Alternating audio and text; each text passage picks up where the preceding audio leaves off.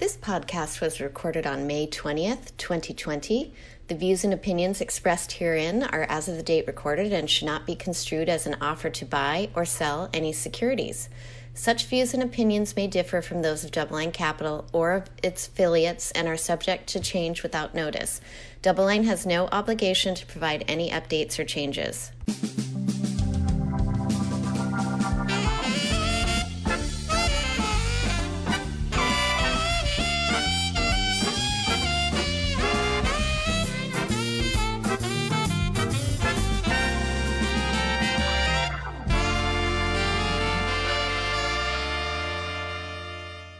All right, uh, welcome to the Sherman Show. We're here on the morning of May 20th, 2020, as we are three months away and one trading day away from the all time highs in the stock market.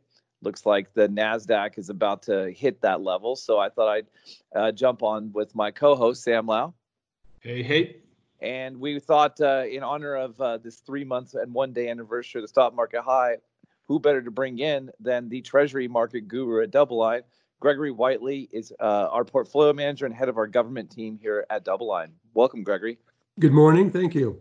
Yeah, so uh, that was a juxtaposition talking about the highs in the equity markets um, and uh, positing that against the or positioning that against the treasury market. And there's a lot of activity today. Um, and I know that the 20 year auction is uh, on the horizon right now for the uh, historic uh, issuance of the 20 year treasury.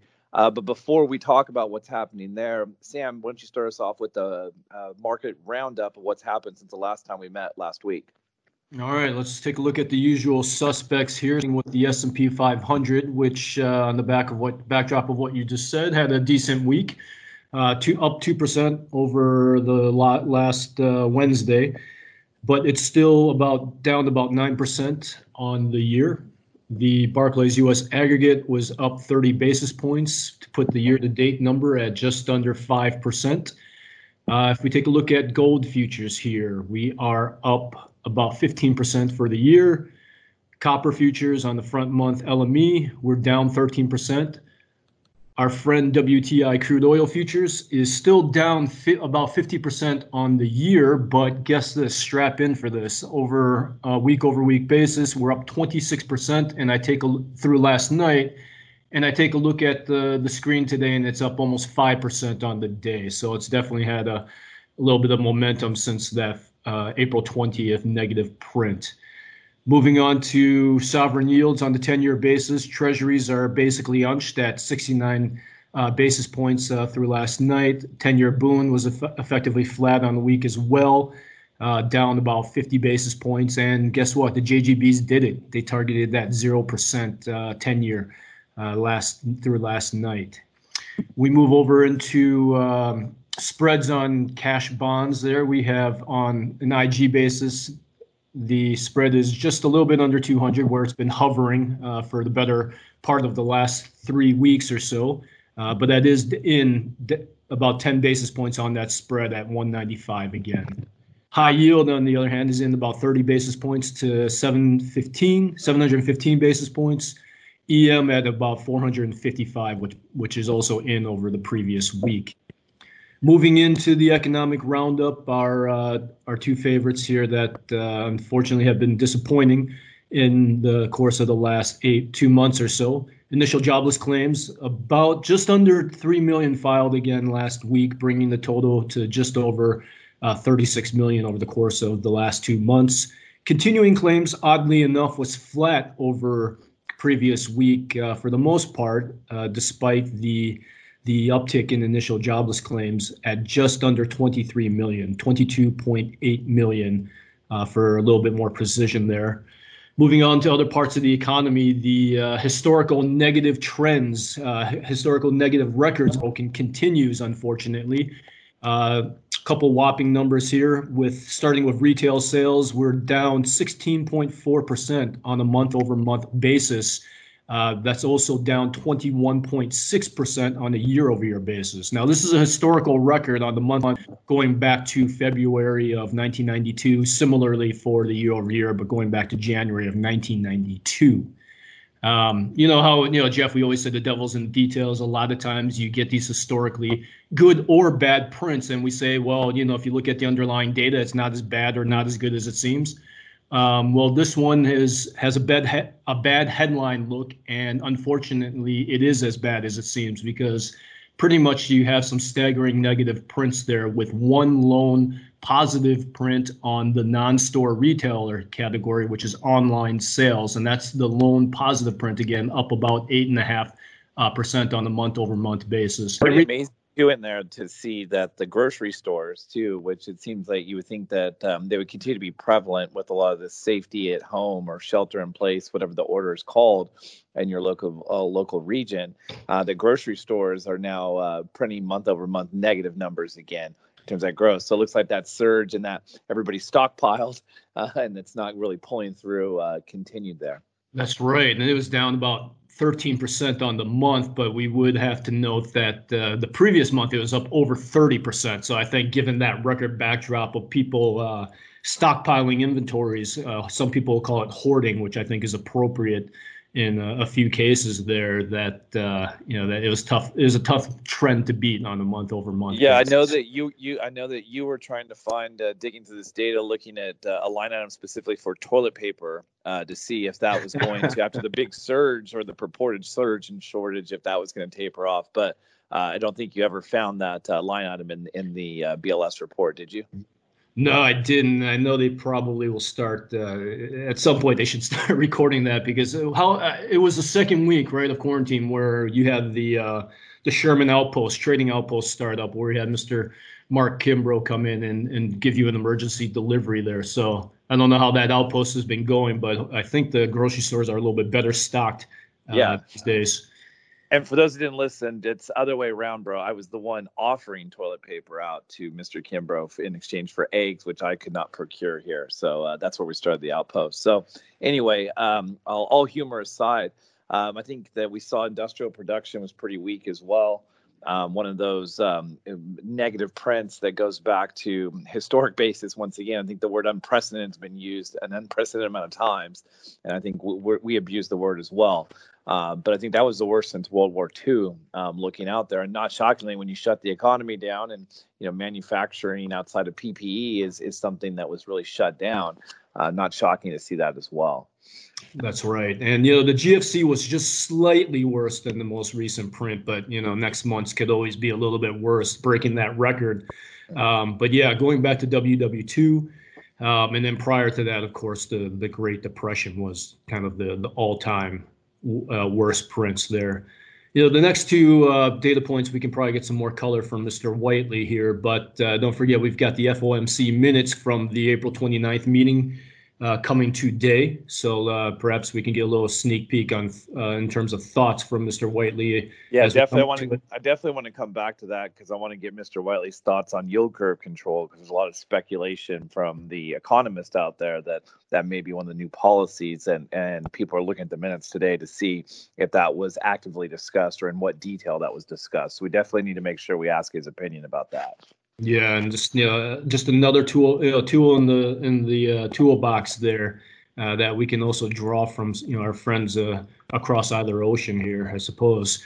Um, and then finally, let's you know talk about the Fed balance sheet, which again we can use as a segue into Mr. Whiteley here. But uh, there looks like there's just over 200 billion uh, increase in the balance sheet over a previous week, and putting it just under seven trillion dollars. Uh, uh, as of uh, the last print there. So in total, since March 11th, which is kind of the midway point between the two emergency uh, Fed rate, uh, Fed target, uh, the discount rate, target rate, uh, targeted rates there. I just uh, we'll call it the overnight lending rate. overnight lending rate, the two emergency cuts there. It's since March 11th, we've had about 2.6 trillion dollars in additional assets under the balance sheet there. All right. Well, I think that is a good segue. So, Mr. Whiteley, hopefully, we didn't bore you with all this data since you're an expert on all this data as it leads into the treasury market. But before we get into that, since it's your first time coming on the, the Sherman Show, uh, why don't you uh, give a little background of your experience, uh, how long you've been with the team in the industry, and give us a little bit of background uh, how you got in the business? Uh, the I guess uh, as is the case for most people in the bond business, uh, got into it by accident. Uh, bonds uh, don't really have a, a, high visibility in uh, in in the broader world, but uh, I was actually on the, on, the, the sell side. I worked at Salomon Brothers for a few years back in the '80s, and was there. you know, it, it was a my view, it was like the golden age of Wall Street. Uh, it was uh, uh, a lot of new things going on. Uh, uh, Marty Leibowitz was was running the the famous uh, bond portfolio analysis group at Salomon Brothers. A, lot of new developments in in financial markets, bond markets, bond market analytics. it was an exciting time to to be there. I decided though that uh, Uh, my interest really was more on uh, managing uh, bond portfolios and managed to uh, make a move over to the, the buy side in uh, in 1990. wound up with the, the the company that a, a, lot of us used to work for together, and so I I really joined the group that we have here at uh, at DoubleLine uh, over 20 years ago and was the uh, the, the, the the government guy uh, for that for that whole time, and actually uh, for the most of that time, uh, the, the the the only bond guy. Uh, the, I mean the the only government guy.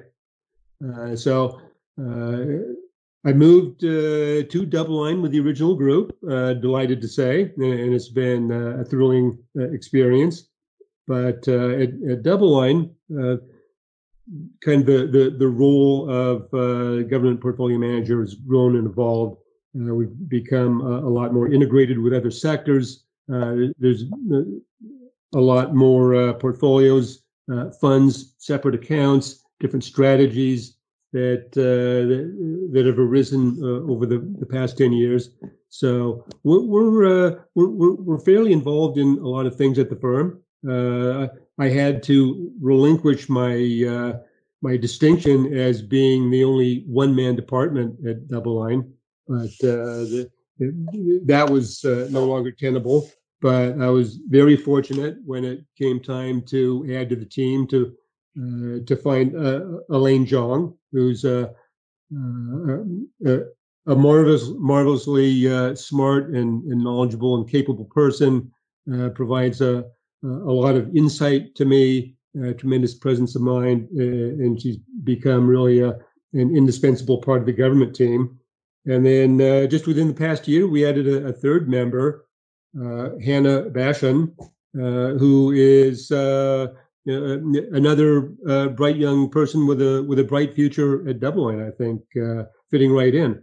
And uh, the three of us work together very well, and the three of us have had a lot of uh, a lot of success uh, coordinating and uh, supporting one another and, and, working together through this uh, episode of, of working remotely. Uh, uh, delighted with, with how well that has worked out. So uh, yeah, so I think I want to talk about that because I think um, you know a lot of people think of treasuries as one of the more you know kind of uh, mundane asset classes, especially in the bond market, right? There's not uh, typically these days, you know, and maybe we can talk and put it in perspective of your 30 year history at the team and and more than that um, in the industry about how the treasury markets evolved over the years and so i mean you've seen it from when you know you had double digit yields on treasuries um, to uh, the most recent episode could you talk about the evolution of the treasury market and how liquidity has uh, transcended that market over the last three plus decades sure well yeah uh, i'd have to say uh, well I'd have to start off by saying uh, I think treasuries are, are fascinating. Uh, it doesn't matter when you look at them. But uh, the, the the market certainly has uh, evolved. it's become significantly larger. But I, I, would say, uh, from a, a, longer term perspective, it's become somewhat less interesting.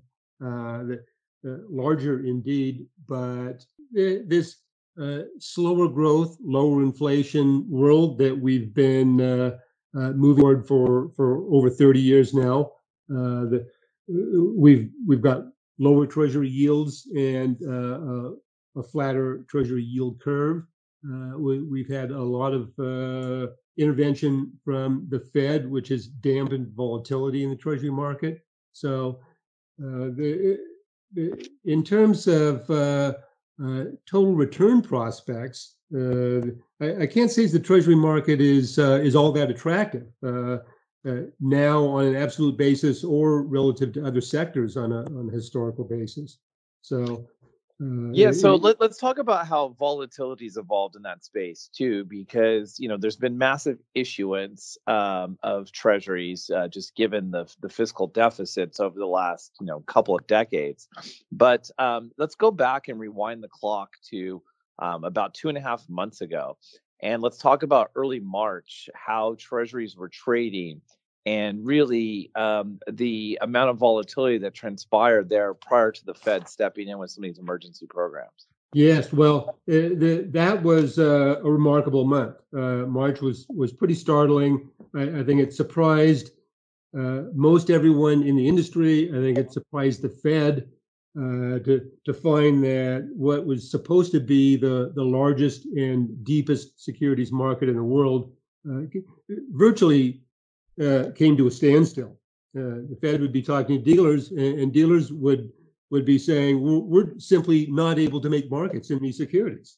Uh, right. So, so that how is how has that ever happened before in your career, where people are unwilling to make markets in treasuries? Uh, I have never seen that before. Uh, there, has been a couple of occasions, uh, and I, I think back to, for instance, the, the, the so-called taper tantrum back in 2013, where there there was uh, there, there, were a lot of people on one side of the boat at that time, but but nothing like we saw in in March of this this past year. Uh, you uh, you could always get a two way market. Yields were were trending higher fairly sharply back then through that period, but uh, it, but there was there was no thought, no notion that the market had had become unable to function, and that is what we really saw this past uh, uh, this past March. Uh, treasuries, uh, to some extent, were were penalized by their uh, status as the ultimate haven asset. Everybody wanted treasuries. everybody wanted on-the-run treasuries, and and nothing else. So. It, the, the investment management business was uh, please offer, please offer, please offer. Uh, but but then we we switched gears and we moved into a, a stretch there of, of, forced portfolio liquidation and uh, and then uh, hey, uh, what's easier to sell than a treasury? Uh, it didn't turn out to be all that easy to sell actually, but still easier than most other assets, I suppose.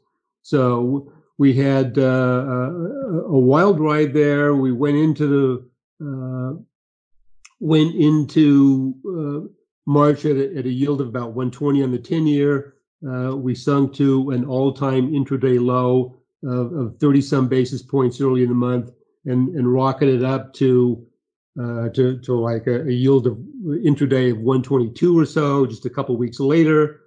Uh, well, once the Fed uh, took stock of what was happening. Uh, I, would say though they uh, they intervened very aggressively and very quickly with essentially un, unlimited repo and an asset purchase program that was that was uh, enormous by uh, uh, by any standards, many times the size of, of anything we saw in previous QE periods to to provide liquidity and uh, uh, just get things uh, get markets functioning again. And it, I think we we saw benefits from that uh, fairly quickly. Uh, market function did return by the end of March. Bid offer spreads had, had shrunk significantly. market depth had improved significantly and uh, the, the, the wild mispricings versus uh, fair value that we saw through the middle of the month had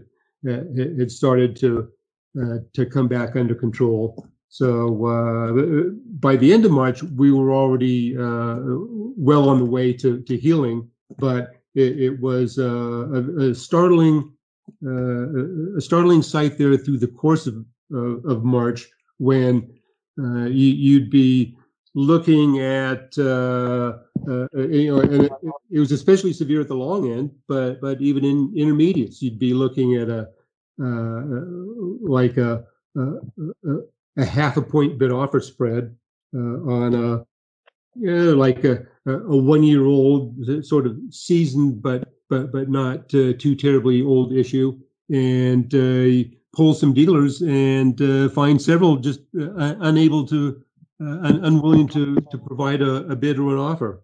So it, it was uh, it was on uh, an eye popping experience. So yeah. let's put that in perspective. Let's put that in perspective real quick because you're talking about a half a point bid offer spread. What does it typically look like in the treasury market, and how does that half a point compare to kind of some more challenging markets you faced, a la taper tantrum, or you know, um, let's say like an LTCM event um, in the late '90s? Uh, how does that compare? Uh, the, the, this was this was much more severe. Uh, ordinarily, you would expect uh, uh these days something like uh, an uh, maybe a quarter of a 30 second bid offer spread on an on the run treasury, and and on the runs continued to to do reasonably well through this. Is the the only issues it did, but uh, but like uh, a, a, triple old 10 year, uh, a 10 year that was issued uh, three auctions ago, uh, you, you, would expect to see a, a bid offer spread of, of, of maybe a 30 second. And, and, instead, we're looking at, at uh, uh, six or eight or, or 10 30 seconds. and, and even at those wider bid offer spreads, uh, you're you're unable to to get a transaction done within that bid offer spread, uh, and you, you found dealers uh, unwilling to to bid or offer at those uh, fairly extreme levels. And and what did it look like at that point? So I mean, did it get as as much as uh, a full point wide, or or what did it look like when you were actually trying to transact in that market? Uh, the, it varied uh, by maturity. Uh, bills became, uh, oddly enough, uh, pretty dysfunctional. And uh, 10 years and longer, uh, old bonds became especially illiquid. 2045, 2046, 2047 maturity, 30 year bonds were trading with bid offer spreads of, of two and a half to three points. just, just unheard of. but, but even intermediates, uh, it was uh, it was uh, you know I, you, you just can't avoid that word unprecedented. Yeah, I mean, people so take it. People take that a lot for granted, right? In that market, that it's always assumed that the Treasury market is deep, it's liquid, and um, it got roiled all of a sudden. Uh, what do you think is different and, and caused this? Was this just a pure liquidity panic? Um, is it the structure of dealer balance sheets and you know Treasury uh, market participants. What what is your take on on what happened uh, over that that course, that wild ride over the, the couple of weeks before the Fed intervened? Well, the, one thing was just uh, again the fact that uh, the, the the direction uh, of the market became so one sided with, with so many people uh, either all looking for offers at one time or all looking for for bids at one time but uh, the, the, there have been some some structural changes that uh, I would say exacerbated this problem, and uh, a lot of it has to do with the the, the macro prudential rules that the the Fed has implemented since the, the, the great financial crisis. There are a lot of restrictions now on uh, on dealers in terms of uh, how much leverage they can employ, and uh, basically to what their exposure can be to different markets. So balance sheet uh, has become uh, much more precious uh, on the uh, on the dealer community than had been the case in the past, and that made it more difficult for them to uh, uh, to take on risk on on either side. So the, I think one of the first things that that, that helped was the the Fed providing essentially unlimited repo So dealers uh, had a place that they could uh, get their inventory inventory financed. Uh, not too much later, the the Fed uh, relaxed some of the rules on treasuries counting toward leverage ratios, and and that made it easier for for dealers to to add to their balance sheets. But yeah, yeah, yes, there there there definitely was a uh, Uh, uh, call it a, a market structure uh, component to uh, to the challenges we faced in March in uh, in, in terms of regulatory constraints on the how dealers were able to respond to the the request for bids and offers from the from the buy side. Yeah, so you mentioned the Fed stepping in there and relaxing some regulation regulatory uh, restrictions there for dealer balance sheets. And they've also come in and stepped up their uh, bazooka method, I suppose, of intervention by cutting rates back to zero again on the lower bound, uh, 25 on the upper bound. And uh, now we're on a period of unlimited QE. Uh, what are some of the other tools that you plan to see or that you could expect uh, the Fed to, to come out with and perhaps, you know, some some uh, insight into what Jerome may Jerome Powell may be saying today, or not saying today, but uh, maybe expressing through some of the Fed minutes that we'll be seeing later today. Right. Well, the the, Fed has uh, uh introduced a, a pretty uh, sweeping array of programs over the, the past couple months, uh, you know, targeting corporate bonds, money market funds, municipal bonds. Uh, uh, even uh, you know fallen angels, high yield debt now. So it, they're they're all aimed at this idea of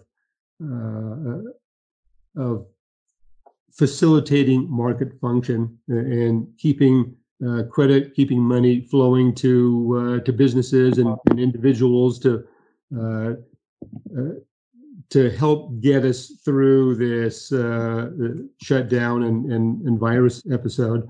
But uh, the, specific to treasuries, though, uh, it's it's really the the repo and the asset purchases uh, together with the uh, relaxation of the uh, regulatory binds that have have made the difference there. So going forward, I, we'll see what the Fed comes up with next. Powell has said that uh, there's more that they can do and more that they they will do uh, if it, if it seems more is needed. So it's uh, it's not clear exactly what that might be. There there are a few programs. Uh, I, I, think four of the the programs the Fed has announced still have not actually started up. Uh, Powell says they they will all be started by by the end of this month. There was some discussion about a new facility to to lend to businesses that that had been sound before the pandemic, but but now we're we're facing difficulties because of a, a sharp loss of revenue. Uh, I don't know where that that might go, but I am not expecting a lot in the way of new programs from the Fed, and I think the the programs that they put in place for uh, for the Treasury market at least uh, are sufficient to do what they've stated they wanted to do, which is to uh, restore function to the market. And, so now we do have uh, two-sided markets again. We've got reasonable bid offer spreads and, and, and good market depth. So the, the treasury market is functioning again. And uh, there, there are some spots where it's still a bit challenged, like at the long end, but, uh, but but the the level of function actually is back uh, close to where it was uh, before March, before this whole episode began. So uh, I think they they've done a, a good job there, uh, a, a, a, good job in stating what their objective was and uh, coming up with some programs that uh, that that were up to to doing the job to to to getting getting them to to where they wanted to go. But uh, I, I, think uh, Sam, maybe uh, something you're alluding to or, or touching on there is uh, uh, possibility some some policy changes uh, that that you mentioned earlier, like yield curve control or or negative interest rates. uh, I think two topics that are getting a lot of discussion. I think they're they're both kind of interesting. But I, I don't. You want to dive into those topics? Well, before you do, real quick, I want to just clarify. Since you've been speaking, the um, I got an email from the Federal Reserve. Um, you know, just just their alert. So not that I'm in direct contact with them. Jerome. Um, yeah, Jerome, Jerome doesn't email me anymore, or at least doesn't respond to my emails. Um, but uh, it did say that they expect the first TALF subscription to be on June 17th, and that's one of the um, asset lending plans that's supposed to help out uh, other pockets of the market outside of corporate bonds as well as outside of uh, the Treasury market. So um, it looks like um, that that program's coming together as well. I know that we've started the uh, secondary credit market facility um, for buying corporate bonds uh, via BlackRock um, for the Fed. So it does seem that those things are, are functioning. So um, it, it, the the programs are at least underway. Good. Yes. Um, actually, Greg, before you jump into the negative rates and yield curve control as possible tools, I definitely would like to touch on that. Um, one thing I did want to check with you, I mean, and it may not be in your your area, but uh, as a Fed watcher, what do you think about in terms of the toolbox at the Fed? Yellen, I believe it was a month or two ago, uh, mentioned that the Fed does not need to buy stocks at this point, but it's something that Congress should perhaps reconsider thinking of allowing the Fed to do. Those kind of statements just makes me wonder: Is the Fed starting to run amok and just move out of their the scope of their uh, their mandates? Um, you know, some people are talking about the the fact that they're directly or indirectly, you know, depending on who you ask, buying um, high yield bonds uh, or lending, you know, through providing loans, you know, to to buy high yield bonds that, that the Fed is starting to run out of scope. Is that something that you agree with, or is there thoughts around that? Well, uh, the legal profession they they have a saying: uh, uh "Hard cases make bad law," and I, I think this is sort of the uh, analog in the the financial world. We've had this uh, severe, uh, fair to call it a crisis in, in the financial markets uh, as a result of the the, the very amazingly sharp shutdown in the economy, tremendous demand shock. And so you could look at each one of these programs and say, "Ah, yes, well, that's something that will help the economy. You know, that's something that we need done." taken all together, though, I agree with your your point, Sam. I, I think uh, the Fed, uh, you know, I don't know if, that I would describe it as running amok, but but certainly uh, the common understanding of the Fed's mandate, the common understanding of uh, the the range of Fed policy, uh, it has expanded enormously just over the past couple months. Uh, the the the Fed is now operating in areas that that it had never operated in before, and it seems like it's sort of uh, uh, tippy toeing along the line, uh, along the border between what uh, what is legally permitted and and what's not. Uh, but uh, it, going back to World War II, there was a huge expansion in the in government debt and there was uh, a, a, big expansion in the role that uh, the Fed and the Treasury took in managing the economy. Uh, we were facing a, an existential threat at that point. But what we saw in the aftermath, it, it, it took a few years uh, before the, the Fed backed off from uh, all the controls they put uh, in place in the in, in the financial markets. But but w- when the threat was gone, uh, these extraordinary measures were were withdrawn, and we we went back to the world that that everyone, uh, even us old timers that, that are in the uh, the markets right now, are used to, where the the one tool that the Fed had and, and the way that they implemented policy was through control of the short rate, and now we're seeing the the Fed uh, expanding into to all kinds of different areas. Uh, I, I, think it's uh, uh, I think it is is definitely a danger. Uh, it, there's a, a, a, danger in uh, the, the, Fed and the Treasury, and the Fed and the Treasury together Uh, uh, uh, exercising too much control over the economy in the financial markets and damping out price signals and and and signals for for supply and demand that uh, that a freely functioning market provide.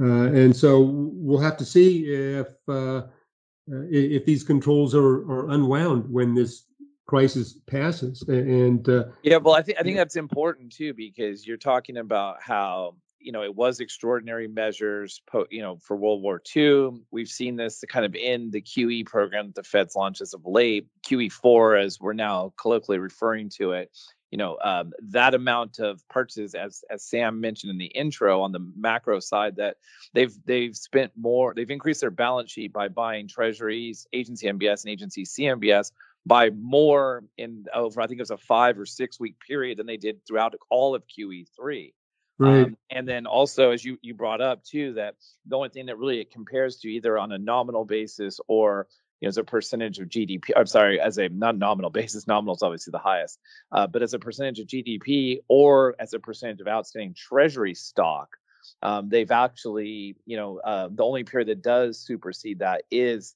the uh, World War II era.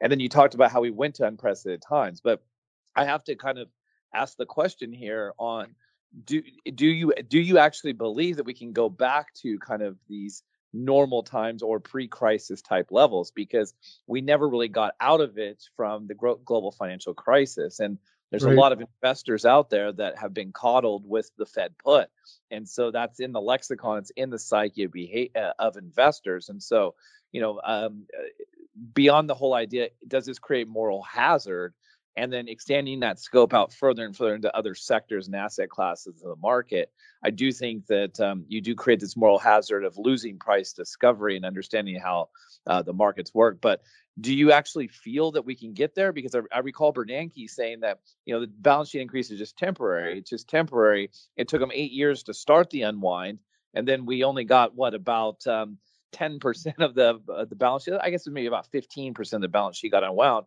before you started seeing more problems. So, how do you think about that on a go forward basis, let's say over the next decade or so?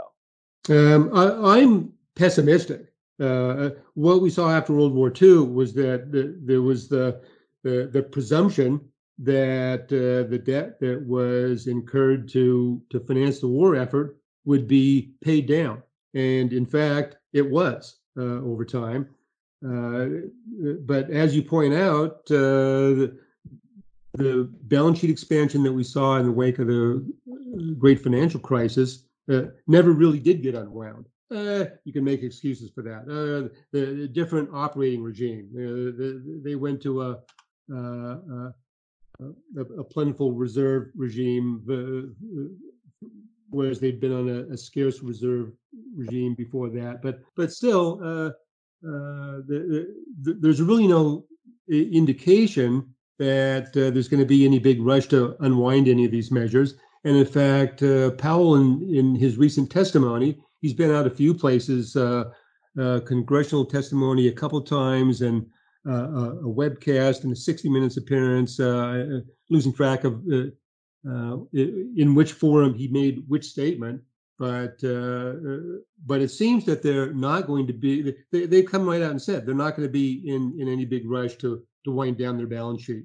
And, and so, uh, the, to me, that kind of uh, uh, kind of suggests never, because if they're not even uh, starting out with the premise that that these measures will be unwound, then uh, we're we're behind the eight ball uh, uh, from the very start. And, well, and I think where I, it all leads to, Jeff, is uh, yeah, the, the, the, the the word the the, the term that I was heading toward, and, and you mentioned it just a minute ago, is this notion of moral hazard.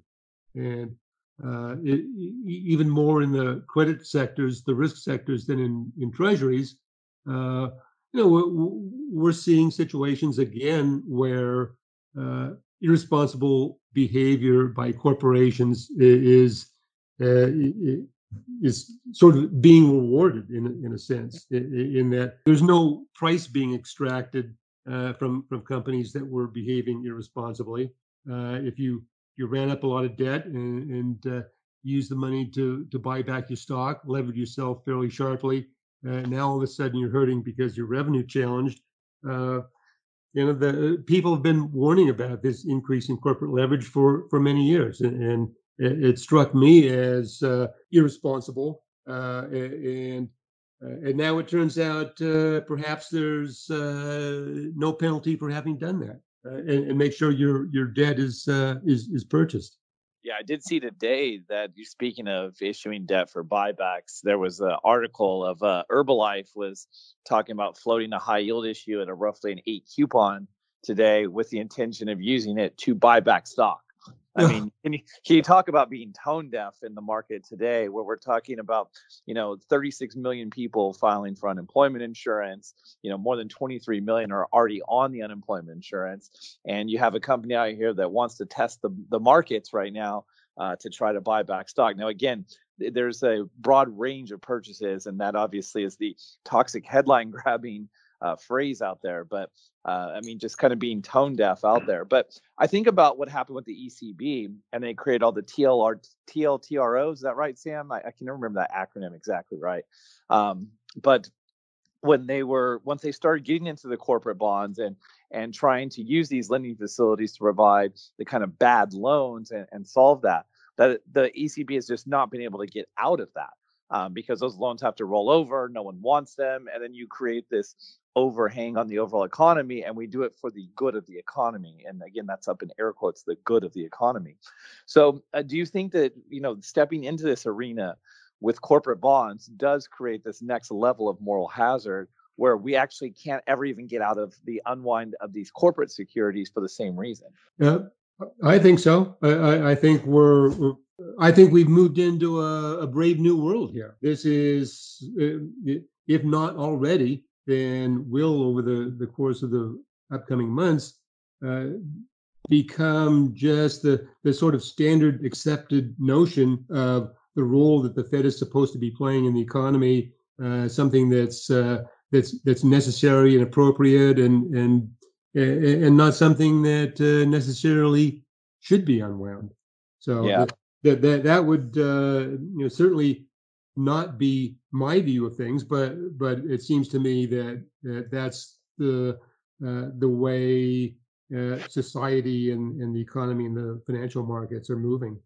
Well, you'd mentioned earlier when you were talking about the the volatility episode that we had in in uh, March and, and Treasuries not being immune to that.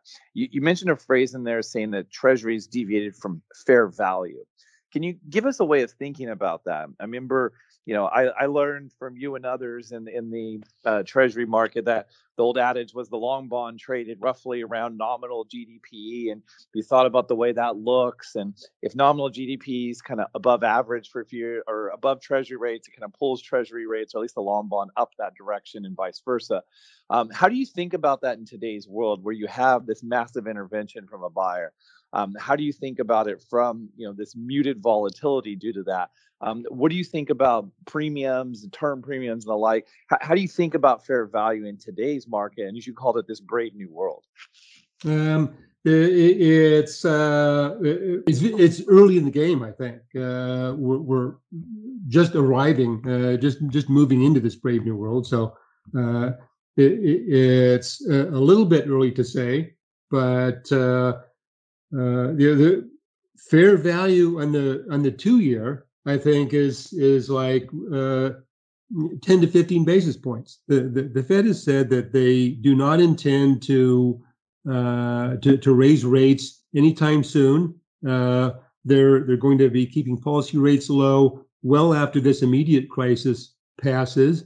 They're going to remain accommodative until uh, and, until it's clear to them that the economy is well on its way to uh, recovery and uh, on its way back toward the, the, the Fed's dual mandates of price stability and, and full employment. So I, I, think we can say that uh, the interest on excess reserves is is going to be at uh, somewhere near five basis points for uh, for as as far as the eye can see, certainly for for the next two years. And if the short rate is going to be at five basis points uh, for two years with, virtual certainty, then why should the two-year Treasury be very much higher than that? So uh, I, think you, uh, you you lose any uh, meaningful external reference point uh, for, thinking about what fair value is. Uh, fair value for the two year is uh, has been determined for us by the Fed through their the, their policy action and their and their forward guidance. So on the at the at the longer end, it, I think it's kind of the same thing where you you no longer have uh, uh, traditional guides uh, to to help you think about where uh, where the level rate should be. We've had a, a huge deflationary or at least disinflationary demand show uh, here, and so uh, inflation is lower, and, and so appropriately interest rates are, are lower. Also, we've had the Fed buying. Uh, but we also have uh, an enormous uh, flood of, of treasury supply on the way, and Treasury's made it clear that they intend to to shift uh, some of the burden of this supply from from short end and, and, slow the rate of increase of their issuance of bills and, and move that to the long end. We've got a brand new uh, 20 year uh, of unexpectedly large size. Uh, Treasury's told us that they're going to in, be increasing the size of the 10 and 30 year auctions. So we have some upward pressure there from uh, from from Treasury supply, and uh, those two things, rather than uh, thoughts about where uh, w- how fast the economy is growing, or are what's driving the level of rates and we've seen a, a little bit of a, a, an upward bias toward uh, uh, in rates at the long end recently here. Uh, so, some of that is supply pressure, but we're all kind of wondering uh, uh, what is going to be the extent of, of Fed intervention uh, at the long end, and the, their asset purchases that that through March uh, they declared were were there for the intent of, of restoring market function uh, have tapered off significantly. They're still fairly high by uh, the standards uh, we became used to uh, during the QE, QE episodes following the Great Financial Crisis, but but very definitely tapered significantly from the $75 billion uh, per day where they started out in March.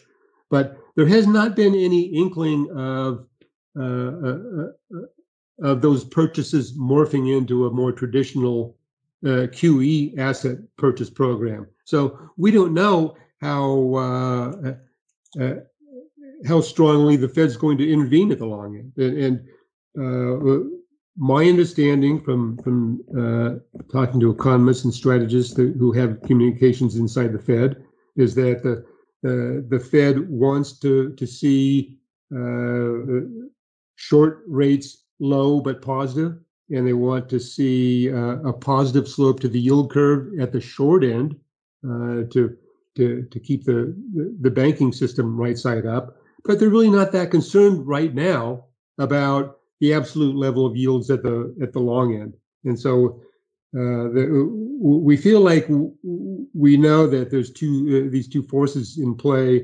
uh, the deflationary pressure uh, uh from this uh, economic shock, but but pressure for for rates to, to to rise because of supply, and haven't been able to gauge yet exactly how that's going to balance out. We're unfortunately, rather than looking to the economy, looking to the uh, the outlook for growth, inflation, we're sort of uh, waiting for the Fed to to let us know how much they're they're going to come in and uh, and manipulate rates.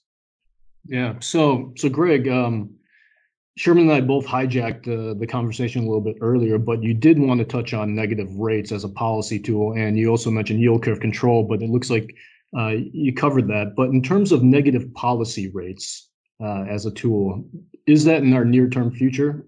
And uh, if so, what are the implications? Uh, I, I, really think that is not in our our, our near term future. And uh, the, uh, obviously, there are, are, are those in the market who disagree with me. uh, because we have seen uh, negative fund, Fed funds rates in the Fed funds futures market out in 2021, and we've seen pockets of the of the swaption market that is uh, pricing in uh, at least a, a significant uh, possibility of negative Fed funds rates uh, out in, in, in 2021.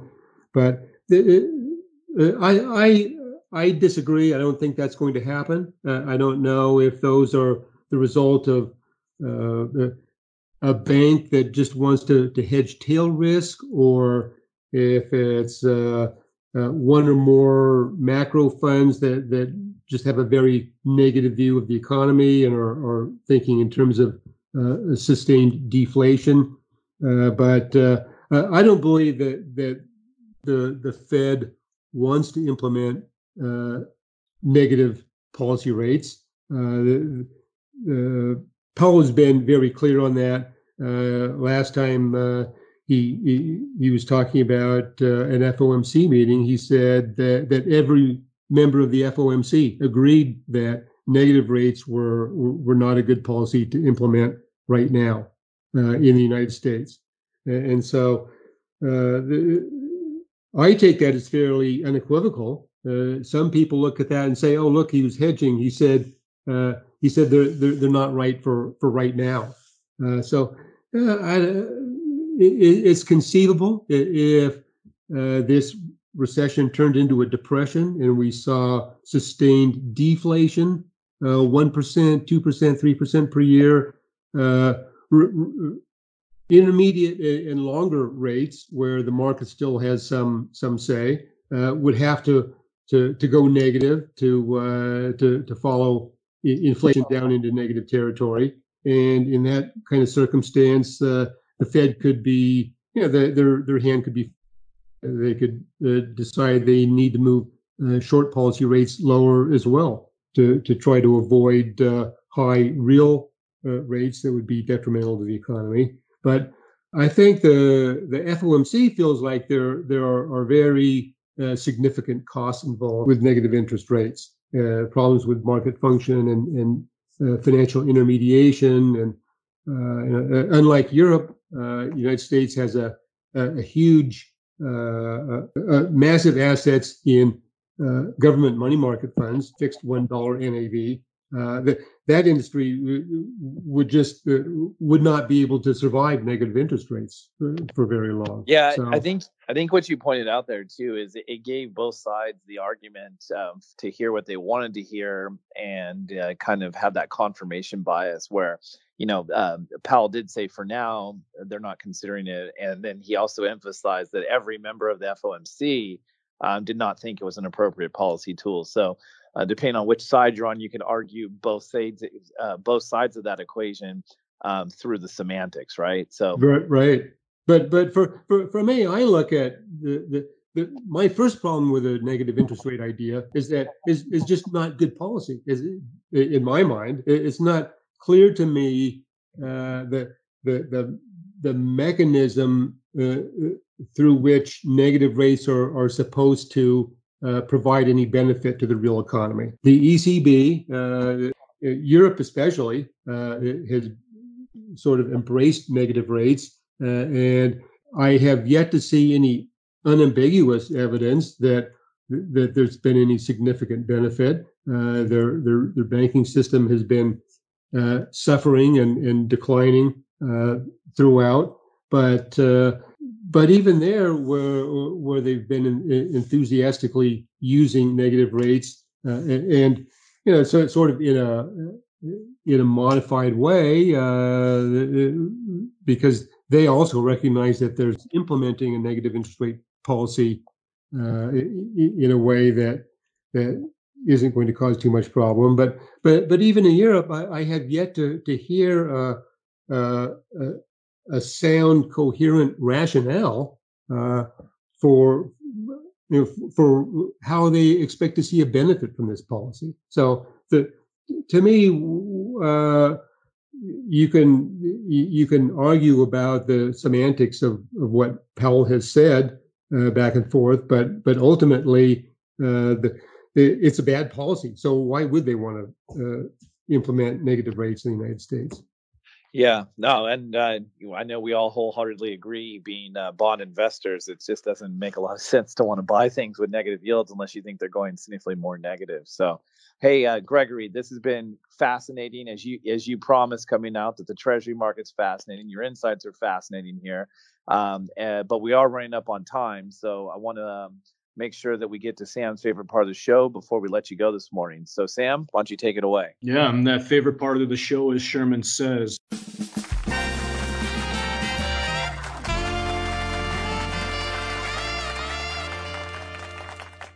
Uh, Mr. Whiteley, uh, I'll give you the rules of the road here. What I'll do is I'll, I'll, I'll alternate between you and Sherman and provide a series of prompts to which you each uh, answer your respective prompt and I will start with Mr. Sherman with Heroes Act. Say again. Heroes. Oh, Act. Oh, Heroes. For some reason, I heard Caro's, like that restaurant out here in California. I, don't, I, don't, know if that's a nationwide thing, but uh, uh, DOA for Heroes Act. yeah, it was supposed to. Uh, the House voted and passed it last Friday, and it's supposed to go to vote sometime this week in the Senate, but I've heard nothing. yeah. Heard nothing but it, it, does irritate me because at first, you know, I thought the Heroes Act was, you know, we were joking about the acronym, but we, I, I, thought it was for the American people that they're referring to. But you know, if you think about it, in Congress, they they probably named it after themselves, seeing themselves as the heroes. So the eponymous Heroes Act, I suppose, just irritates me. Uh, but anyway, to Mr. Whiteley with Steven Mnuchin. Uh, competent functionary uh, I have uh, I have no real issues with with Mnuchin. I, I don't think he he's uh, he's done a bad job by any means. Uh, probably not uh, a, a, Treasury Secretary will go down in in history as uh, someone we all look up to. But yeah, I, I, think he's he, he's done a capable job, and I'm comfortable having him there. And off to Sherman with yield curve control. Manipulation. Brick and mortar to Mr. Whiteley. Uh, suffering. Uh, uh, the, the, the, the old world uh, that, that is uh, suffering on its uh, on its way to a painful demise. And for Sherman Whiteley. Nickname. Investor sentiment to Mr. Whiteley?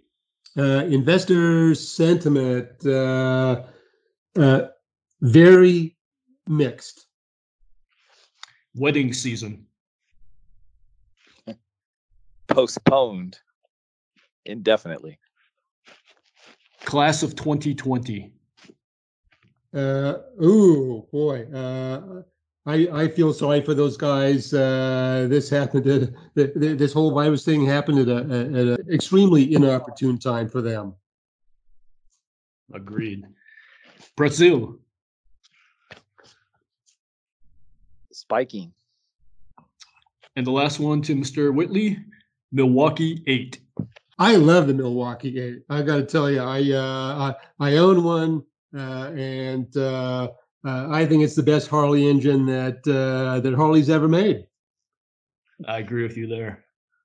All right, well, that we'll end that on your biker notes. Uh, for those of you not aware, Mr. Lau and Mr. Whiteley are, are big fans of motorcycles, specifically Harleys as well. So, um, Gregory, thanks for joining us today. It was a pleasure.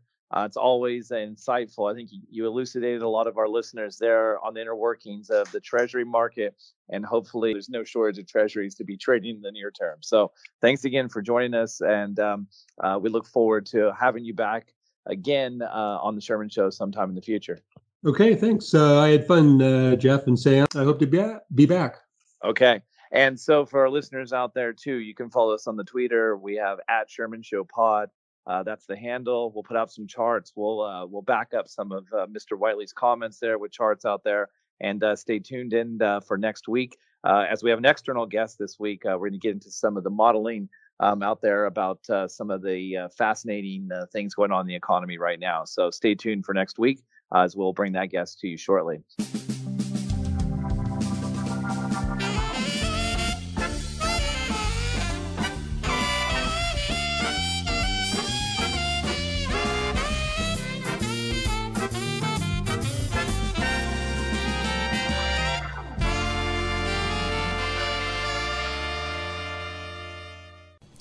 Audio presentation represents DoubleLine's intellectual property. No portion of this presentation may be published, reproduced, transmitted, or rebroadcast in any media in any form without express written permission of DoubleLine.